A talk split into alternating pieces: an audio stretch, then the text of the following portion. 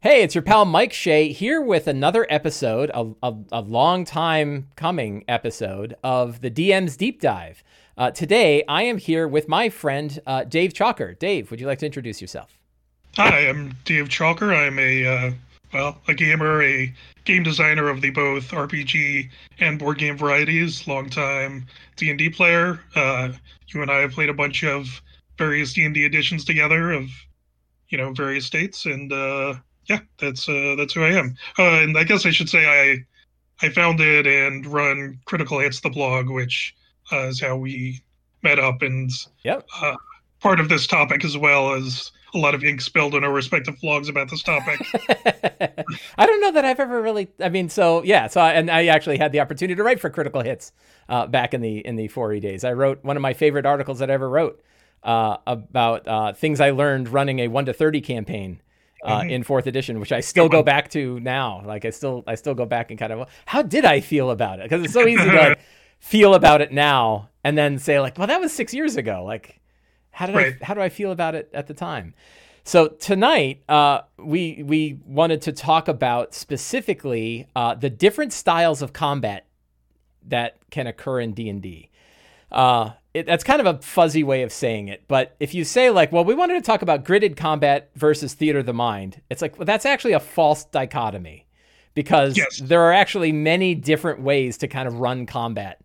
You know, and we're we're talking about D and D, but we're going to go off into all different RPGs and how other groups do it. Uh, but but kind of with that focus back of yeah, how how how does that change how D and D does it, or how uh, uh, how can it right? How how does it affect D and D? Um, but yeah, there's a there's a lot of variety. So the the fuzzier title of combat styles of D and D is sort of the best I could come up with. That sort of captured uh, all of these different uh, styles of combat. But if you're thinking theater of the mind, gridded combat, uh, abstract zone-based combat like like Fate has, uh, abstract distances like 13th Age has, and I'm sure mm-hmm. there are more. And I, you have more experience in this than I do, so I'm curious of like what else are we missing in that in that in that group. Uh, but I, at, you know, when we do the deep dive, one of the things I like to do is offer some specific things to the people that watch in as uh, early amount of time as possible uh, in the show. So I'd like to ask you. I'll, I'll, I'll answer for myself, but we'll start with you.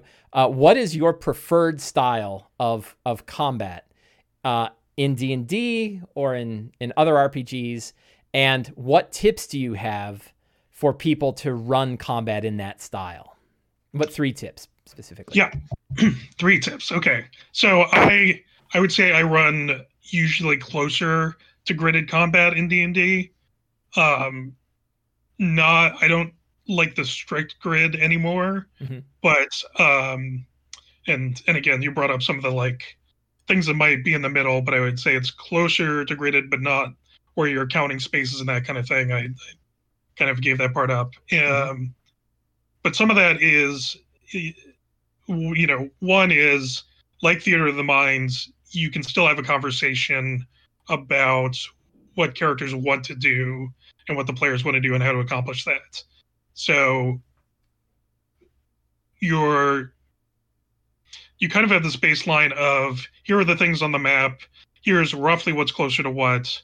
And so you're not spending that time describing what's there, but at the same time you want to make sure to give people options where if the thing they want to do is you know can i get all the way to the other side of this guy?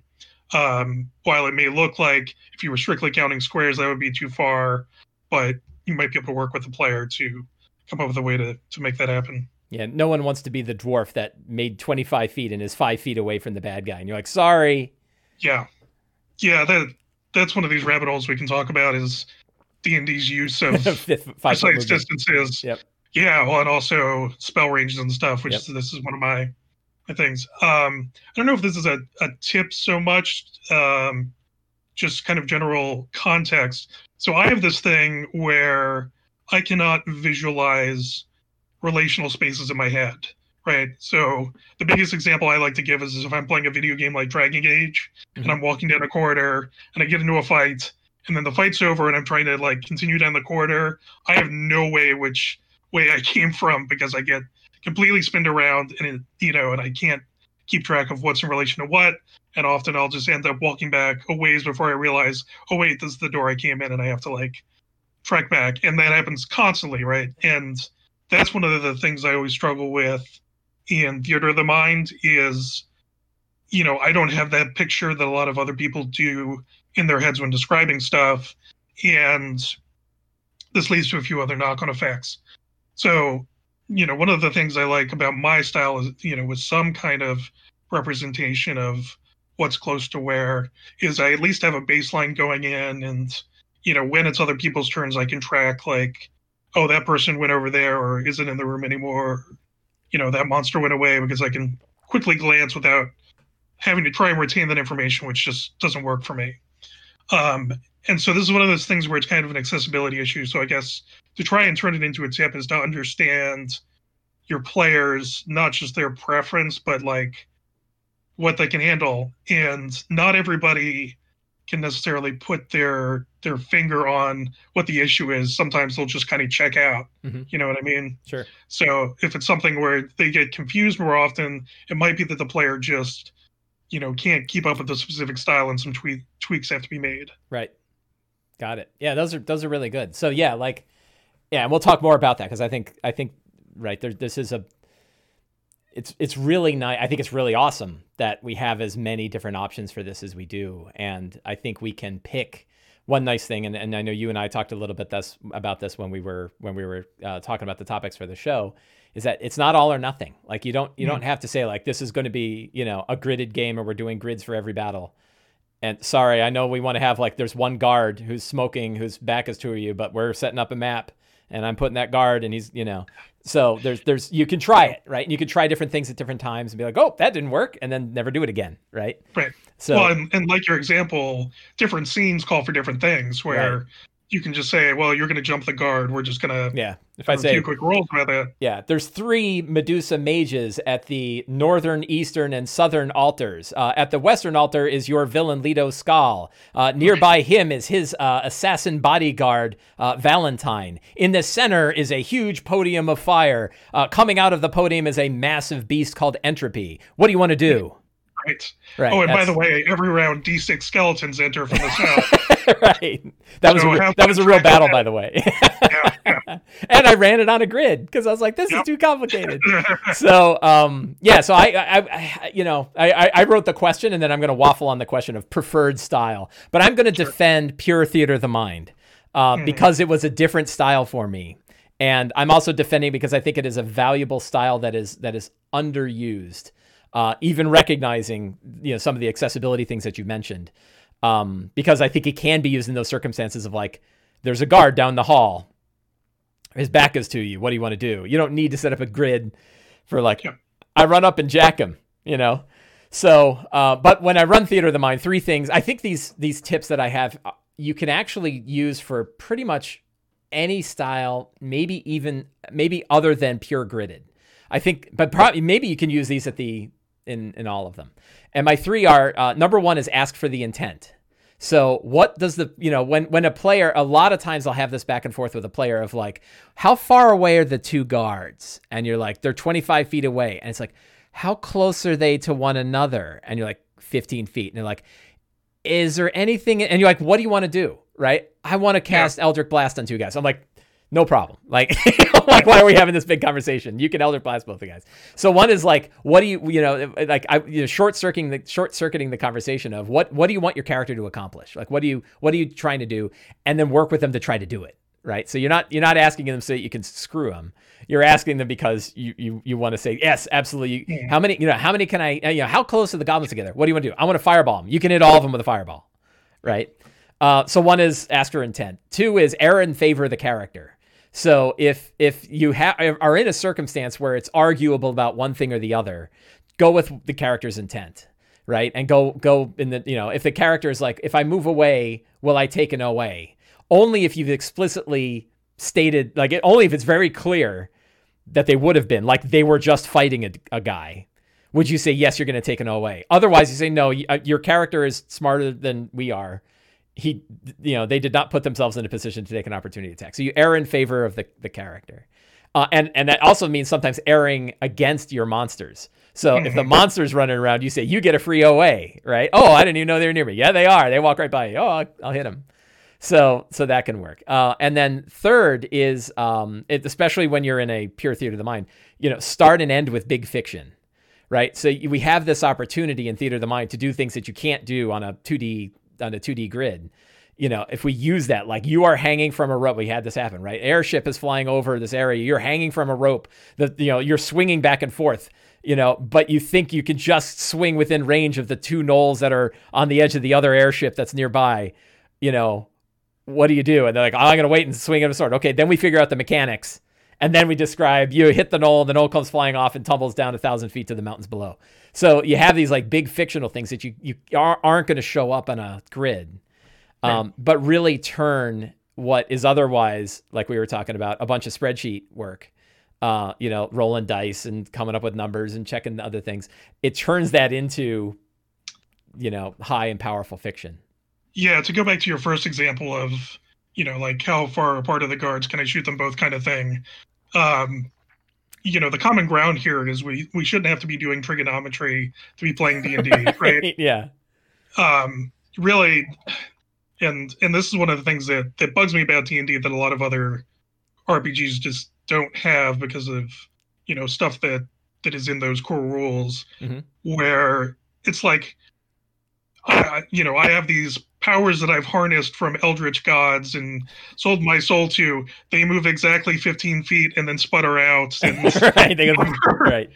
yeah so like it, it takes all these things that really should be more narrative and more interesting right. and boils them down to like here's these very specific yeah, right. numbers behind them and you know the the kind of like bad version of theater in the mind is you know the dm has all those distances in his head and is like no you are out of range but right. you can't see it right yeah it's it's really easy to suck a theater of the mind right yeah. and it's it's it's I mean, it's probably pretty easy to suck at D and D. Period.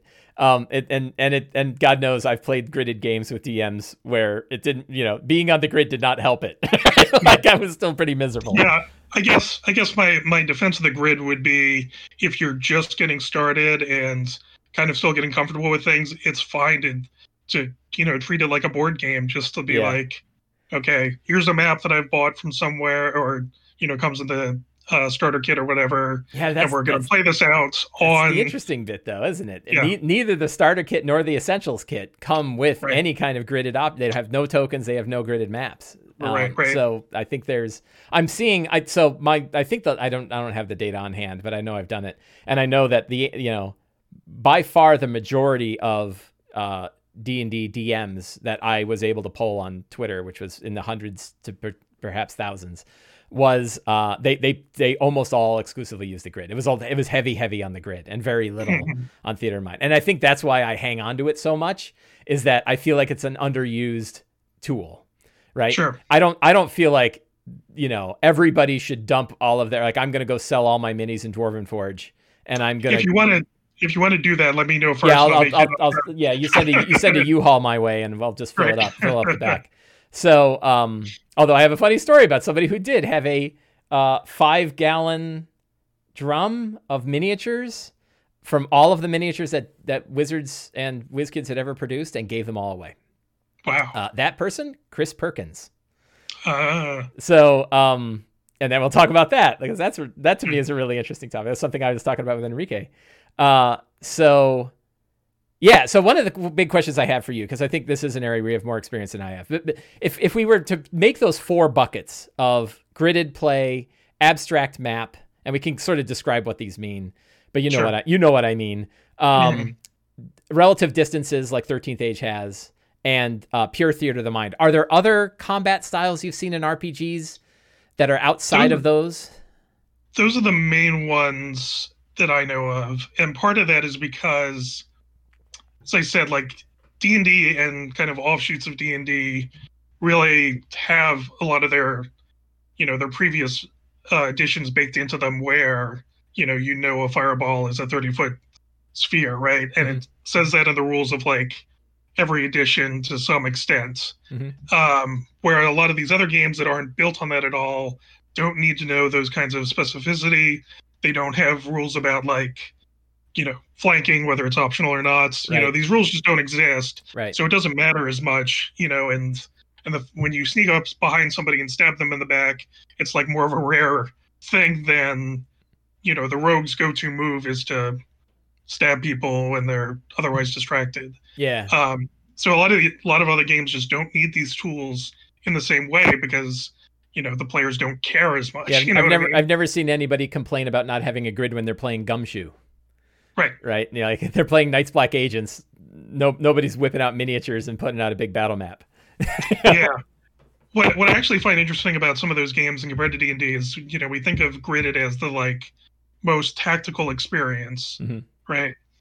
And that's true if you think of tactical as in like you know looking at it from a more game like perspective where you know you know exactly how many squares you can move or how many feet you can move and and how far your spells go and this that, and the other but that actually takes away from like things you would think of as real tactics right Mhm. like you know the guys who are ducking behind cover and laying covering fire Right. while i'm going around the side like that doesn't happen nearly as much in d&d because the rules just don't support it that's not the kind of tactics that exist there Mhm. and so when you look at other games like those things are are more emphasized as good things to do because that's the the kind of tactical mindset i want you into Right. Um, so one of the things, so I, I guess you just just to help everybody sort of stay on the same page, uh, we can define. I think it probably helps to sort of define those four buckets, and then you know I I, I think most stuff fits in. So obviously. When we're talking about gridded play, we're primarily talking about five foot squares, some kind of two dimensional representation, a battle map, or online with like Roll Twenty or something like that. Uh, you know tokens and or miniatures that fit within those five foot squares that represent each of the actors in the game each of the characters in the game uh, and you know stuff like that and, and and all of the distances that we have in something like d&d whether it was third fourth or fifth uh, all is either measured in like a five foot distance you know f- limited five foot distance or um, uh, in fourth edition's case was actually measured by squares right or yards randomly in there yeah every so often you get editions. yards right that, that makes my head hurt yes Robert me too. Schwalb. Why? So, um, uh, then on the other side, pure theater of the mind is just descriptive, right? That you're just you don't have any representation, uh, and you are just describing what's going on, and it kind of fits the same interaction that all the rest of the game fits, where you describe the situation, player describes what they want to do, you determine if there's rolling necessary, rolls are made, checks are checked, and then the results are described. You know, DM usually describes the results, and then you sort of keep in that cycle uh, every round for things. Um, then we have things like the abstract map, which actually I think you know y- your description of how you play sounds like it's leaning on the left side of the abstract map closer to gridded combat than say Fate, right? Where where Fate has a zone and the zones could be arbitrarily big, right? Right. The zones just care about like it gives you some sense of you know the important scenes and where people are within those scenes, but it's not as much about distance. But you also have things where like a range attack goes one zone over, Right. and it's also about defining the environment. So like this zone is the lava pits and next to that is you know the fountain and whatever. And Yeah. And in so and in Fate, a zone will have a descriptor, right? Uh, Right. Uh, uh, a- an aspect. aspect, and the aspect can be triggered. You know, uh, an aspect can be triggered by character things in order to do something. So if it's a lava pit, it's like I'm gonna use my magic to draw a pillar of lava out of the lava pit and smack the giant in the face with it, right? And then you're sort of invoking the aspect of the the zone. Right. And in that way, it's closer to theater of the mind, I would say. Like you, because you know generally, you know, where people are in these different kind of sub environments. Right. But still, the like the more nitty gritty when things are together is more descriptive and and uh, more general and more Yeah. imaginative. I don't know if Fate still like, I- and I can't remember if Fate Condensed describes it this way, but they uh, and, and I I know that people had done this where they would take three by five cards and they would write the name of the Yep. zone and the aspects of the zone on a three by five card and set those out, so you could kind of see like, oh, okay, this is what this is what these three areas look like when they're combined. I used I used to joke that it's gridded play, but the grids are fifty feet wide, Right, right? right. Like it's a it's a grid, they're just huge. Um, so then the other side, and I don't know a lot of games that do this, but maybe you know more than I do, uh, where they use relative distances to describe things. It's pretty popular, and it's the idea that you have like things that are uh, adjacent to you, things that are close by, things that are medium, or things that are far, uh, or things yep. that are grouped, right? And the, the game that I know that does this the most is 13th Age, which is yep. you know referred to as the love letter to D and D. Rob Heinsoo from Fourth Edition and Jonathan Tweet from Third Edition put this game together after Fourth Edition had sort of imploded, and and made this new game. And the um, uh, it is completely built on this abstract distances. So all the spells and things will say like Fireball says you can hit one D three grouped enemies or 1d6 if you're willing to have an ally in the group right that's yeah the, and i really like that approach that's probably the closest to to my approach when running d&d mm-hmm. um I, I genuinely do miss in in d&d for I probably haven't done this since second edition. The fireballs that were genuinely dangerous when you were throwing them because they because they would morph they would morph around hallways and stuff and yeah, it was just volume, well, it's fire, right? volume was a problem. Yeah, it would just expand, you know, to to fill some of the space, and you know, you you get into the third edition where you you can specifically say, well, you know, I'm targeting this specific point in this specific radius, and also I have the meta magic feat to ignore that square in it, right. and like that's that's basically persisted since third edition through the current edition, where yeah, you basically too... just, you just never. Yeah, I think like, like, reflecting lightning bolts too was a thing, right? Like in, yeah, exactly. in second edition, and the only time that ever came up was when I was playing like the old AD&D uh, gold box games, and. I'd have some jackass character in a hallway, and the lightning bolt would go bouncing back and forth and hit him four times. you know? Yeah. Or the so, first time it like comes back to you and you're yeah. like, oh, oh no, why? Yeah. Right? Yeah. Yeah, that kind of stuff I, I I really do miss. Like it just feels more magical to me. And mm-hmm. part of what I've done when ro- running D and D with those spells is that I tell people, you know, well, you can hit these two guys safely, or you can hit sure twice the, that number. The deal, right? The art of the yeah, deal. Exactly. Yeah. yeah, I think so. I think.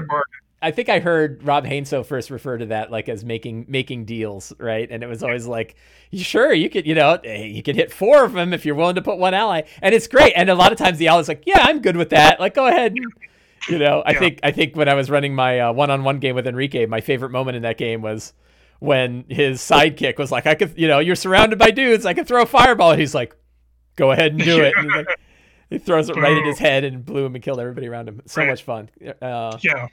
Yeah, so it's it's funny you, you you kind of bring up that like we we think of we think of uh, gridded play as the more tactical option, but like I regularly now use the Z axis in my descriptions. So like one of my my general rules is like if you have an area spell, you can almost always hit one target without worrying about anyone else because mm-hmm. it's a sphere so you can put it right up above their head so only their head is included in the bottom of the sphere and it's up it's right. up, you know above everyone else and people are like but it's a fireball it's like it's okay right like right. there's lots of angles and it really gets fun when you talk about beholders and their eye ray and how they can manipulate the eye yeah. ray or a dragon's cone breath right yeah, the cones are another area where it's like that's a very concrete thing that's you have to abstract or make right. a very very specific like well it's dragon's breath it always you know yeah. it's a funnel shape always you know yeah right it's like no there's i can pretty much turn a cone into anything from a circle to a line right.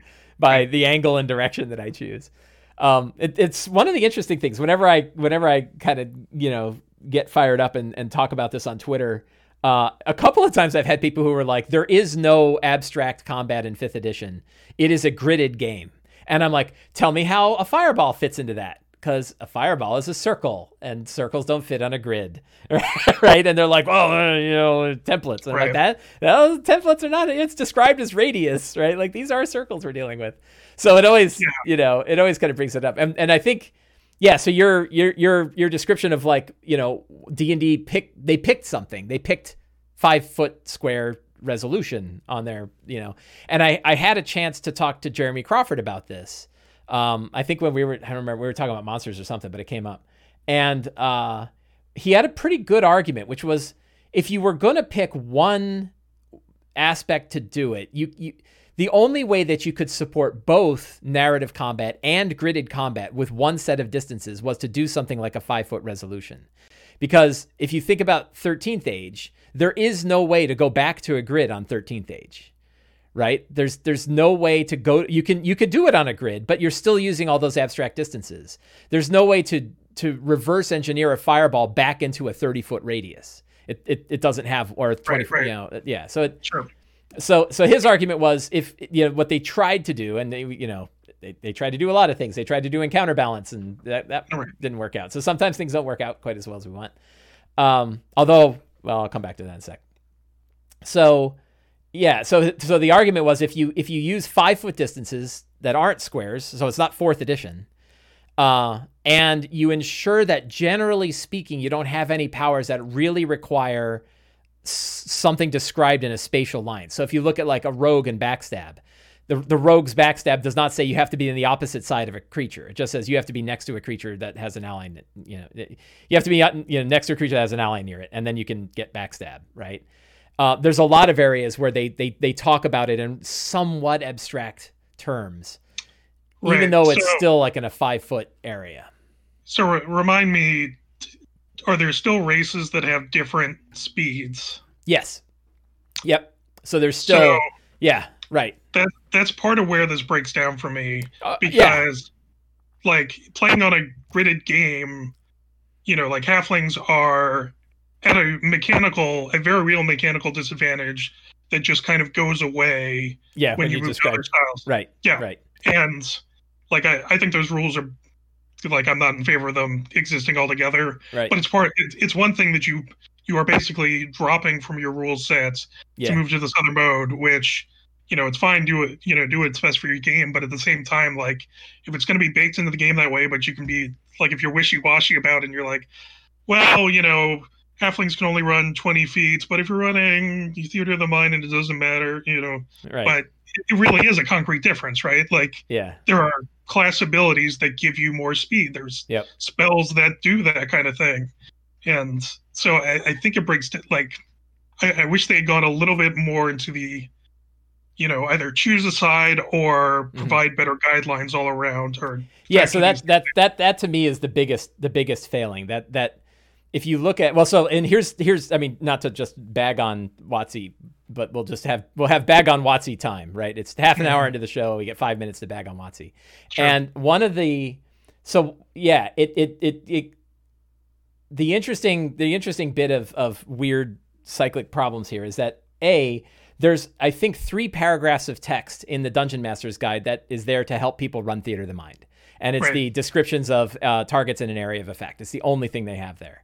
And in the D, between the DMG and Xanathar's guide, there's like 30 pages about how to figure out how to do grid stuff, including a Yeah. bunch of goofy things about like here's how to line up dice in order to figure out what a fireball looks like. And you're like, who- has like 36? I mean, I know you do, but who has like 36 D6 lying around, right? That they're going to use Right. in order to build a fireball template.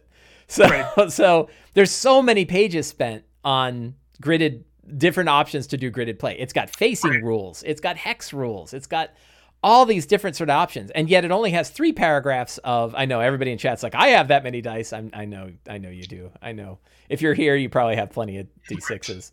So um, there's so many options, and yet they only have three paragraphs. But here's the thing that really is weird. A- according to Crawford, everybody at WotC plays with Theater of the Mind now. And when I talked earlier about, you know, Chris Perkins giving away a, you know, five gallon drum of miniatures, that's because he plays in Theater of the Mind. And if you look at their examples of gameplay on YouTube and all the shows that they do and everything like that, it's all Theater of the Mind. And yet they don't offer any guidance to help Yeah. people run Theater of the Mind. So yeah, I I, I, I, I think yeah, probably you and I, I I think you agree. I think I'm agreeing with what you had said before, which is like help help a dude out. Right? Right. Like give us Well, I think it. I, I think the argument cuts in both directions too. So, you know, what there's there's the book "The Monsters Know What They're Doing" that Yeah. you know gives you tactical advice, and it's a great book. yeah. But it's not written by WotC, but No. it's like considered by so many to be this essential Mhm. thing of like getting, Mm-hmm. you know, knowledge of of monster tactics and how to run them effectively, right? Yeah. Yep. And like that's not anywhere in the books either. That's Yeah. like you get the sentence of like kobolds like to gang up or whatever, but Mhm. you know, it's not really giving you actionable table advice. So, but you know, the the rules that they put in the book, Mhm. you know, that they're giving you more stuff on, are pushing you towards that style. Right. And Yeah, you know, and- they're and- not and- giving you the tools. Shame, shameless plug. I uh, on the previous DM's deep dive had Keith Ammann, the author of uh, Monsters Know What They're Doing, on the show where we talked specifically about monster tactics and. and what I really thought was an interesting way that he handled it, which is he start he's also talking about the fiction. So I love how, in that book how he talks about uh, the attributes that a monster has and what that means about how the monster behaves in the world. So it's even more than just like the nitty gritty of like you know how to how to have your your kobolds gank a dude. It was you know it really got into like how they would act given the stats that they've got, which I thought was a really it's an important thing that DMs that DMs can learn. But yeah, I, I mean, so like I've I've now written I think four variants of guidelines for uh, to try to help people run theater of the mind combat because again, not because I think I'm going to get everybody to switch over from the grid or it's my preferred style of play, because again, m- mountain of Dwarven Forge upstairs. But I, I love to have all these ranges, right? I love as a as a DM, I want every tool I can get to help me tell a story, and there are many times where I'd prefer to tell a story where combat is a quick thing. We just describe it. We don't drop to a grid. We don't need all the complicated play, and and it can move and cycle very quickly, and then go back to aspects of the story that aren't combat. Uh, just like I want to be able to run a thousand skeletons in a battle, right? And it's like I'm not pulling out my. I don't have a thousand. I have a lot of minis. I don't have a thousand skeleton minis, but I, I have some nice and easy skeletons. rules. Yeah, right. I got to go buy more skeletons. I'm sure Reaper's got a Kickstarter I can get into. Probably. So, um, you know, but so I want tools to help me run lots and lots of monsters. I want tools to help me be able to balance an encounter quickly, or not balance it, but recognize is this? Am I going to kill them all? Right? Is this battle over overdone, or is Right. it, or is it, you know, is it on par with with what I expect? And a lot of these, like the game doesn't have, you know, uh, I picked those three because those are like my three big bugaboos. Um, but I, you know, but the community can kind of jump in and fill in these, and I think they have. Like monsters know what they're doing, and it's frustrating because you're like, where the hell's WotC in all of this, right? I know that's that's my main point. right, And, like, yeah, you know, decisions were made to right, go these directions, but then not support them enough. yeah, And- yeah. I mean, yeah, You know, and one- and one obviously one thing they didn't predict was the rise of all the actual play, you know, Twitch shows and whatnot. sure. Um, but like and- Tosh, Tasha's just came out. Yeah, so yeah, we, no, we have a book that's 50% DM stuff, supposedly. It's Right. like a lot of DM stuff. And I got 12 pages of puzzles. Yeah. But I got no one page to help me out with running through the Mind combat, which they're all doing. And and I think it's like, you know, yeah, I've had this conversation with other people at WotC too, and they're like, well, what do you want us to say? Because there's so many different ways, you know, like what and you're like, well, you pick you pick sides with these other things. Right. So Well, and that's the thing. Like you can say. D and D is so many people's first game, Right. and especially now, more people are trying to get into it. yeah. but you're just kind of hanging them out to dry. And that's Yeah. like the stuff that is obvious to us that what do you want us to say is like, here's here's the basics, you know, and I know you've written a bunch of Yeah. articles about it. Like this show is Yeah. an attempt to kind of get there, but it's it's Yeah, but I can only reach who I can reach, and there's Right. 20 million they- players out there. they put out like a you know, a player's handbook tailored towards people who have seen nothing but critical role, you know, and Right. takes out a lot of that stuff. yeah, the other thing we like, I think, uh, I think our bagging five minutes is over. But you know, the other thing is like, I mean, the Dungeon Master's Guide in general is a pretty poor way to tell people how to run their games. Like, I'm like, Yeah. seriously, you're going to start with the planes of existence and the gods, like that. You know, not helping me make an adventure, right? Like, I got, I got people coming over at eight o'clock tonight. I could really use some help, and I'm like, well, I'll write a book about that, right? Like, I'll, Right. I'll try to help. I'll try to help some people out. So like, uh, oh man, we just got a big party. Um, a bunch of people just showed up in our Twitch chat. So um, let's see. I totally jumped off the thing. Uh, We had our rant time. oh, we had our rant time. So yeah. So I guess one. I how how can we use the other styles of play? We've talked about theater of the mind a lot, and we've talked about gridded play a lot. But like when we talk about, so you said when you run 5e, you run it more abstract, right? A little Yeah. bit. Like you're not you're not quite concerned about squares. Yeah, Um, and you know, I have tons of poster maps from Yeah, You know, right. years of D and D that I still love using, right? And Yeah, Yeah. they actually help me plan, you know, adventures. Right. You were yeah, your your your tip about start with a map, right? Was a, a, a tip that I've hung on to. If you're having trouble with inspiration on how your adventure is gonna go, grab a battle map and build something around it. Right? And it's a yeah, it's a but it- it's a yeah, fine way to go. also, You know, I don't want to get bogged down in counting squares or discouraging people from a thing they want to do. Sure. So, you know, I run it more loosely like, okay, you know, this area generally you can get to within a move action. hmm You know, this far away would take your whole turn, or you can use range attacks and like set things, set the scene that way, and then you know people might cluster up as people attack Mhm. one another. I can put the minis next to each other, so you know like you're engaged with the orc and you're you know off to the side. Fine, you know we can see that as a whole, but I'm Yeah. also not worrying about the the nitty gritty of of counting anything. It's the Yeah. big- So I guess I guess that could be sort of a useful conversation. If we look at the if we look at the four style, the, generally the four buckets, what would you say are sort of the advantages and disadvantages of an ind- of each bucket? So let's start with gridded play and work our way out. So what would you say are like I mean, what what are what are some of the advantages that come to your mind with with running play on a grid? Yeah, uh, everyone's on the same page, right? Mhm. You're not, you don't have to start your turn asking a lot of the, the questions that you need in a lot of these other styles. Right. You can always just, you know, look at the map and count for yourself. Um, I think it's the easiest to to get into, both to run and to, you know, if, when you're starting to learn, just, or, you know, even if you're playing in like a competitive setting of some kind, Mhm. you know what I mean? Like, you know, old tournament modules and stuff, you know, Mhm. it does make a certain amount of sense to to do it there where it's something that needs to be standardized. I think it makes a lot of sense. Mm-hmm, mm-hmm. Um, yeah, and, and and it is it is it sort of hits on other like you're using a whole other sense, right? You're, you're Yeah. using you know s- certainly sight, but also potentially touch, and Yeah. you know miniatures are pretty and fun. I was going to say that does, Right. you know, probably the number one bonus is that we get to use all the cool toys we bought. Yeah, right, right. And that's not nothing, you know. Yeah, well, that's you're right. So it's not nothing, and it and it I mean, definitely nowadays not so much, but What- you know when we have gaming in person, Yeah. Right, right. Well, I mean, even still though, like the artwork is fun. So like I, I I'll go out and specifically look for fun artwork for the tokens that I that I use when I'm doing games on a virtual tabletop because you know, it's like, yeah, the WotC ones are fine, but I, you know, I, I like big face pictures that I can see Right. easily. So I'll go and make tokens for it. Um, I've uh, I've actually been doing uh, Hero Forge, yeah. Yeah. designing the minis and then like taking screenshots and Oh, that's cool. pulling those out because I, I can tell the players like go in, customize yourself, you know, and And then you'll make a token for it. yeah, and then we'll just drop the token in. That's really cool. That's really cool. Um, so it's funny because some of those advantages are also its disadvantages, right? That like if you know maps and minis, one of the things that has driven me crazy is like you know I, I think like you I don't know are you a big minis collector? I can't remember.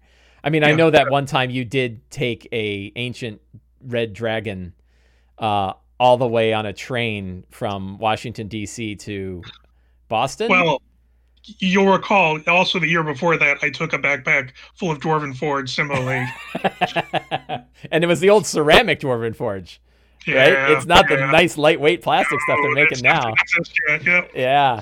So, um, yeah. So, like, I feel like, boy, did we get it's sort of like investing in the stock market early. Like, I got minis when they were 15, 20 cents each, right? And I have buckets and buckets of them, and now they're like two and a half dollars a piece. Yeah. So it's it's nearly impossible to build a reasonable collection of miniatures, uh, you know, and have all the I, and still I never have all the minis. So I'm always one troll short, right? Right. It's like I never have all the minis that I need, and I've got I- thousands. I do it the opposite way where I find the stuff first yeah, and then, and like, customize. Mhm. Um, but you know, like products are still coming out, like starter kits and whatnot, that have tokens in them, and then I'm like, but I have this pile of tokens. I like they're very nice, but I have all these minis, right, and then the tokens sit in like a different drawer, and yeah, they just pile up as well. You know. yeah, yeah. So there's there's a high expense that can you know, and it's nearly an unlimited expense when it comes to miniatures, right? Of Right. of uh you know the collection that you can build. God help you on Dwarven Forge, right? Mhm. Like you know that that's that that has a steep a, a steep curve. Um, but yeah, I think I think you you nailed you nailed uh, you know you nailed it on the head with like there's an aspect of, of of player and player agency that comes with gridded play that I think you lose the more the more abstract the mother may I sort of style that comes to when you when you have sort of either abstract distances or um, uh, certainly with theater of the mind. Right. So if we look And- at yeah, go ahead. I'll just, you know, and no amount of rules or styles is going to prevent a jerk DM from being a jerk. but at Yeah. least you you can gloss over some of those issues if you can see what's going on and you're not negotiating all the time. Yeah, I've so this is a I don't know if it's a bias on my part. It's it's a you know I've I, I certainly my own experiences is this has been true that when I've in, in particularly in online play, uh, they've had these sort of big online conventions and you could go and sign up for them. And I have found that by specifically avoiding the ones that use a VTT, I've had better games Huh. and it and I, I think I you know to me my and again it's like it's a potentially biased opinion. It's been rare when I've seen somebody run theater of the mind and be a jerk. Right? It's like if they're if they've got to the point where they're running theater of the mind, most of the time if they have experience in it, they recognize the fact that they're working with the player to make things happen more so Right. than they're trying to challenge them. Yeah, I'll give one minor counterexample, Sure. and I don't want to throw the guy under the bus, but the DM I had in, in undergrad was a math professor, and he was a great DM, and I love him to bits. But, um, you know, he would run Theater of the Mind, and this was third edition, and he would have all the distances in his head all the time, and none of the rest of us had any clue. And he would do things like switch between feet and yards, and different angles and stuff. it's like And what's the problem? Right. Yeah, he What's wasn't trying to be a jerk. Right. He just, you know, is a math professor, and Right. you know that stuff came easily to him. Yeah. And Yeah. Yeah, I'm sure. I'm sure it happens, and I know that, like you know, again, a jerk DM who's like a tyrant rather than a facilitator, um, Right. is is will be bad with whatever tools they use. Yeah. Um, and this, I, I wonder if that'd be, you know, worse with me, where whenever anybody asks me a distance, I say 25 feet. And they're like, wait a minute, but I've been figuring all of these things out that you've been saying. There's no way all these things can be. I'm like, just it's 25 feet away. I'm like, but that other thing was also 25 feet away, and you said it's 25 feet away from this. I'm like, I don't know. They're all in a line. What do you want? What do you want me to say? what, what distance would you like him to be? right. Um, so, uh, what would you say are some of the so so I think uh, a lot of people that I've talked to, the middle ground is this idea of abstract of an abstract battle map, right? And this is like second edition. Everybody did it this way. There weren't published gridded maps, right? There were Chessex yet, you know, hadn't started Yeah. coming out with wet erase battle maps yet, and um, like you know, for for my first you know third of the my life playing D and D, we took out like pieces of paper and drew drew stuff out, right? And like dragons here, you guys are here. What do you want to do, right? Um, so so I think it's sort of a it's it, it's a good middle ground between the flexibility of theater of the mind and the the being able to see it, right? It's that that idea of like, well, we're all on a common ground because we're all looking at the same picture. Uh, what's what's your kind of experience with that, and what would you say are the advantages and disadvantages of of sort of an abstract, you know, an abstract map? Yeah, I mean, and so start with the some of the disadvantages that you can sometimes get the worst of both worlds, right? Mm. So you still have you're still pulling out miniatures, you're still, you know, putting stuff down for everybody to see, but you're still ha- having to have conversations on what is permissible and what's not. Mhm. Maybe not as often as pure theater of the minds, but definitely more often than pure gridded. Um, so you still get those speed bumps occasionally in in the flow of it. But the advantages for me is, you know, I, I get to get to use all my cool toys. Mhm. You know, I get to uh, avoid some of these arguments by um, just having everything laid out in front of everyone. And again, for me, because I can't keep a lot of these things in my head, um, you know, as a DM, it's like I need to be able to present a consistent picture to my players, and that's the best way that I can do that. Mhm. And so it's it's a you know even if my players were super good at it, you know, which always players are to various extents have Mhm. skills are not in that area. Uh, it, it's a way for all of us to like get on the same page as far as you know how close these particular things are.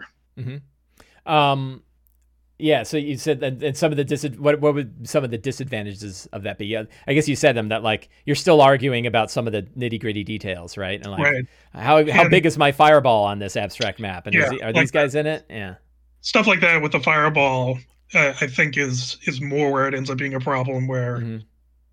you know there are these these spells that you're you're used to from previous editions or video games or whatever looking and acting a particular way and then you kind of have to pull out to that middle distance of well we know from the description of the spell it goes 150 feet. So right. you know, it can reach up to somewhere around here, but then figuring out exactly who's in the blast and who's not. Everyone's always going to be like, "Well, I pointed over here, so it only gets those yeah. two bad guys," and you know, you still get that. And you know, me as a DM, I might want to say, but you could maybe get more, and you know, put that danger back in it, or you know, introduce some other kind of complication. But you just can't do that in the same way, right? Right, right, right.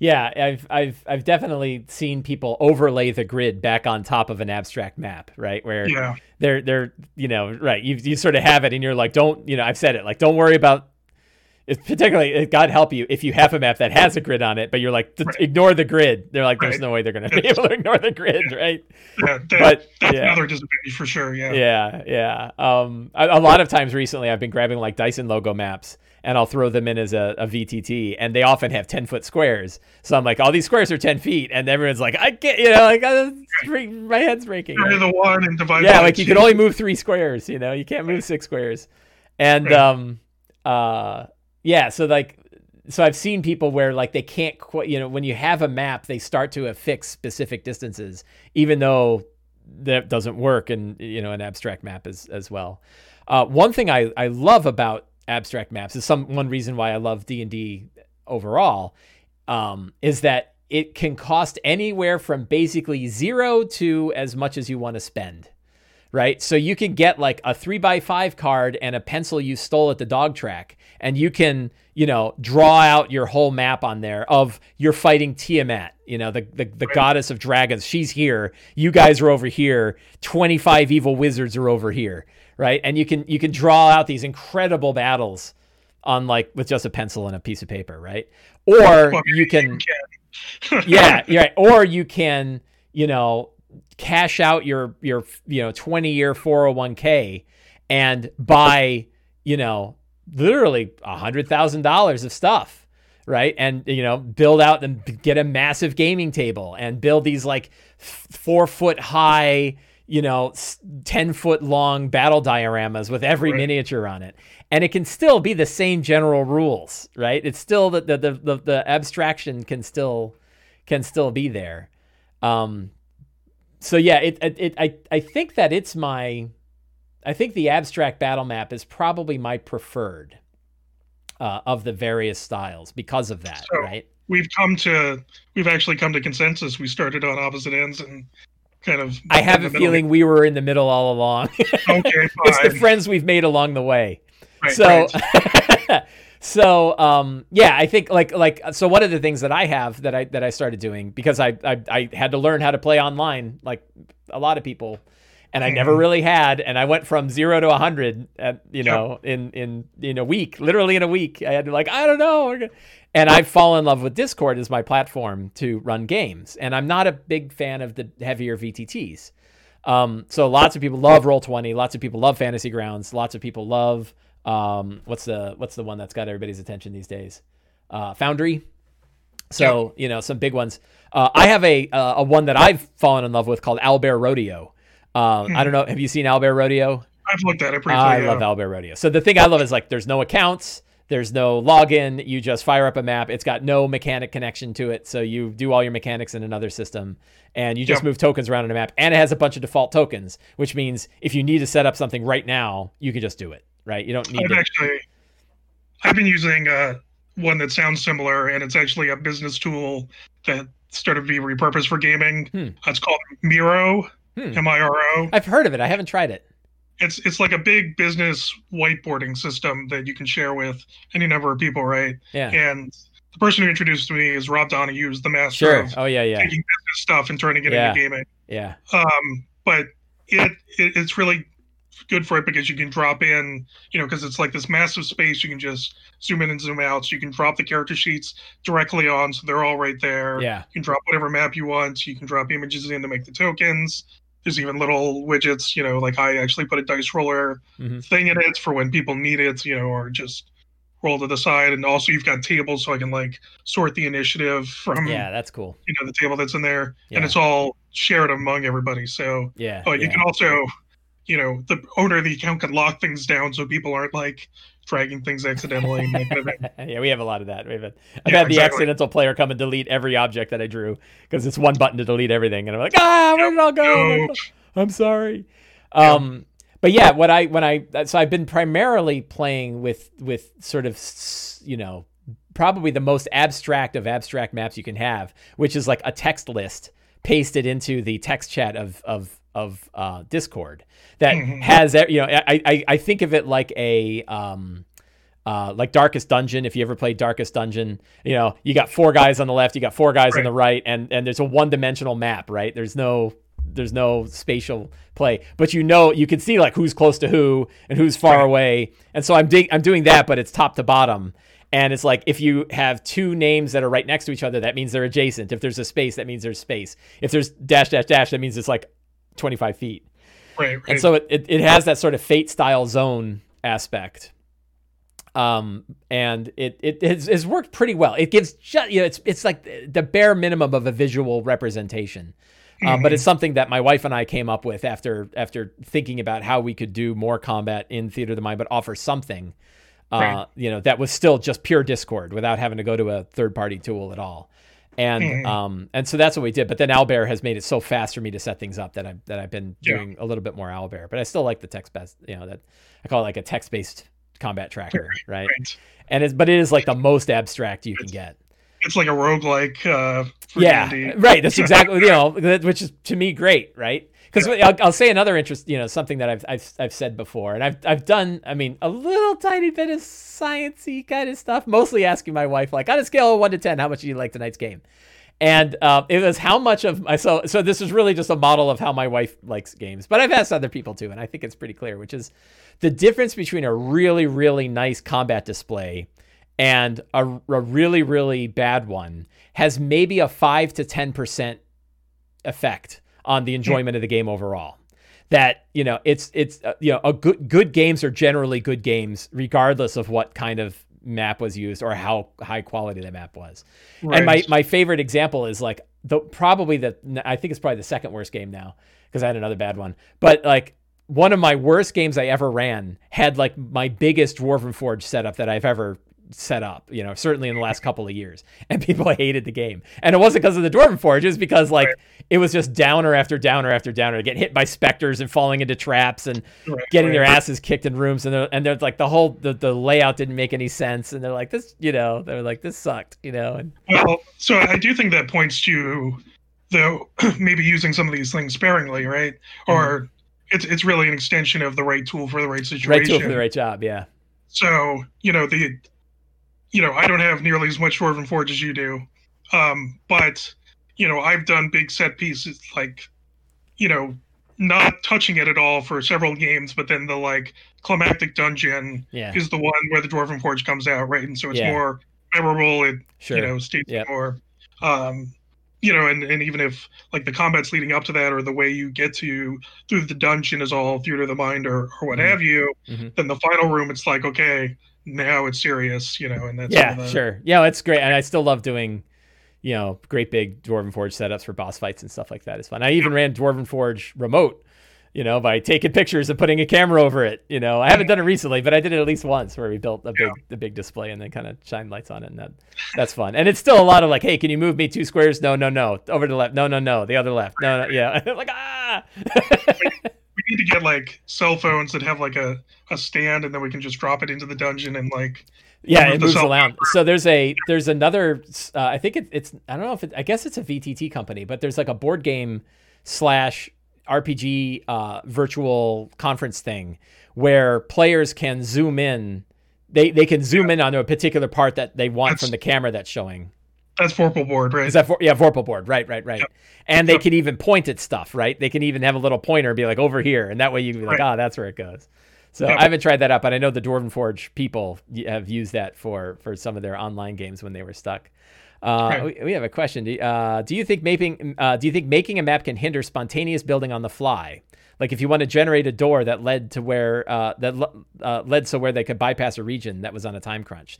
So yeah, do you think that having sort of a pre a pre-built map hurts the spontaneity uh, or, the your ability to improvise when you're when you're running a game? What do you think? Yeah, it can. Um, part of it depends on your own strengths and weaknesses as a GM. So like I I can't draw like anything really. Mm-hmm. You know, I will often just tell my play like one of my players, especially Danny the architect, you know, to throw the room for me and give him rough dimensions and whatnot. Right. Um, because you know it's going to be like a squiggly mess if I do it. So like, yeah, I, I might be giving up a little bit in terms of well, I can add the secret door here, but I generally think, you know, to some extent, you want people to have engaged their imaginations even when it's on a map, and to be able to say like, well, this here, like, you remove the rock and there's a st- spiral staircase down. Mm-hmm. Like I don't have to put out on the map an actual thing that represents it, or at worst, I can put like a generic colored marker to say that's what that is, right? right. So I, I think you can still have that kind of effect, um, just maybe not as a wider scale as you might want to do. Yeah, yeah. Yeah, I've, I've I've run into circumstances where like I'll use a map and I'll grab I you know I'm a huge fan of Dyson logos now, because it's like I never have to draw a map again. There's a thousand different maps on that site, and I'm pretty sure if I have an idea for something, he's had it already. And um, but every so often I'll have it where like there's some kind of element in the room that's not on the map, but I know is there. And boy, it confuses you. You're like, no, in that corner is this thing, and like, but it's not there. But no, trust me, it's there. Or or like I had one. I think the worst one I did was like they were like, "Is that a secret door in the lower right?" I'm like, "Nope, there's nothing there." And then later, like the monsters use the secret door. And they're like, "You're you told us it wasn't a secret." I'm like, "I lied," you know. and so, so there have been times where like I'll again. No, no amount of rules can prevent a jerk DM. exactly. All right, a perfect, perfect example of, of the you know can't can't help can't help a bad a bad DM. Um, we only touched on it a little bit. Uh, do we want to talk about the and, I, and maybe again if there are other games that use it, the 13th Age style of uh, abstract distances. So it's not it's not really zone based. It's more of this close, you know, adjacent, close, medium, far, and grouped and stuff like that. Have you have you seen other systems that use that? No, that that's another one that comes to mind. I mean, there are others that I think Numenera. I think Numenera does it. I think the Cypher system uses that too yeah, I don't know of any others that's you know strongly lean on as much. What what really makes it in Thirteenth Age that um, you know it's only partially portable to something like D and D is the thing where the spells are are yeah written that way from the ground up. So like you were saying, you can't like reverse engineer stuff mm-hmm. necessarily on the fly. You know for how many targets, although. I don't know. That might make an interesting article to write up. how you, yeah change D and D spells to to operate in that fashion. You know. Yeah, yeah. Like I, I think I had. I yeah. Right. So you you can't. I've never had anybody try to deconstruct it, right? I've never I, when I ran I ran a lot of 13th Age for a while, and and I used battle maps and I used Dwarven Forge and all kinds of stuff, and I never had the only time it was confusing was sort of the same thing we were talking about, where they would say like, "Are these guys all considered grouped, or is that yeah. considered?" You know, the the weird bit that I had is that the distances are they are they are dependent upon the actor. So if you have a, a guy that's one place and you say, well, that guy's far, is he far from everybody or is he only far from that person and he's actually now far from this person but close to this person? And you get all these sort of like the, the distances are actually changing as the actors are moving back and forth. Right, mm. things that weren't grouped suddenly become grouped, and there was a couple of, with Thirteenth Age. There were a couple of distances that were like, how do you know without having a visual description. A group grouped was one of them. Like uh, unless you defined it or you didn't, you know, it was hard to. Um, you know, grouped was a strange one. It also yeah. uh, it also had that idea of intersecting, right? Where yes. where you, yeah, one of the parts, yeah, yeah. It was sort of their opportunity attack. You know, their way of sort of handling opportunity attacks was if a monster hadn't act. I can't remember the exact rule, but it was like if you moved by somebody, they could zip up and suddenly engage with you, right? And right. it was it was sort of this interesting reaction event that I think was pretty unique, and I don't think is in any of the other sort of you know uh, uh, D twenty ish, you know mm-hmm. D and D ish D and D ish sort of systems.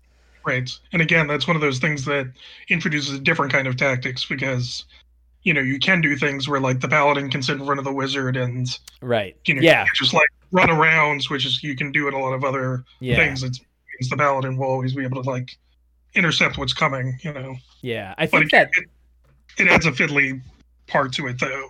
Right, it added this whole other this whole other sort of sort of weird thing. It's funny because I think I played 13th Age mostly with minis and maps. So I don't I don't really know what it would have been like to run that completely vocally, right? Right.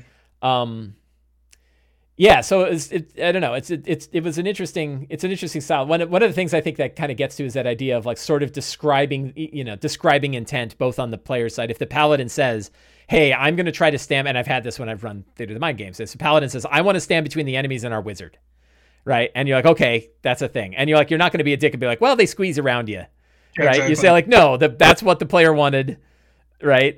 There's no good reason unless you know unless you could say to them, "Well, you're surrounded." So Mhm. you can't block the wizard from everybody because there's a group from behind as well, right? Right. Or they're Um, juking left and splitting up, and Right. which side do you want to go after? yeah, or one guy will come up, take you know the you know a bunch of guys rush try to rush past you to get to them. I take an opportunity to that. Great, you did that one, but now the other ones get there, right? Mhm. So there's still there's still these options. The same is true on the monster side, where you can say things like the wizard's in the back and he's got his three ogres up front that are blocking you from getting there. Like the wizard had Mhm. that intent too, right? And the wizard's like, I I don't want to get jacked by a you know smiting paladin, so I've got my three big ogres out there, right?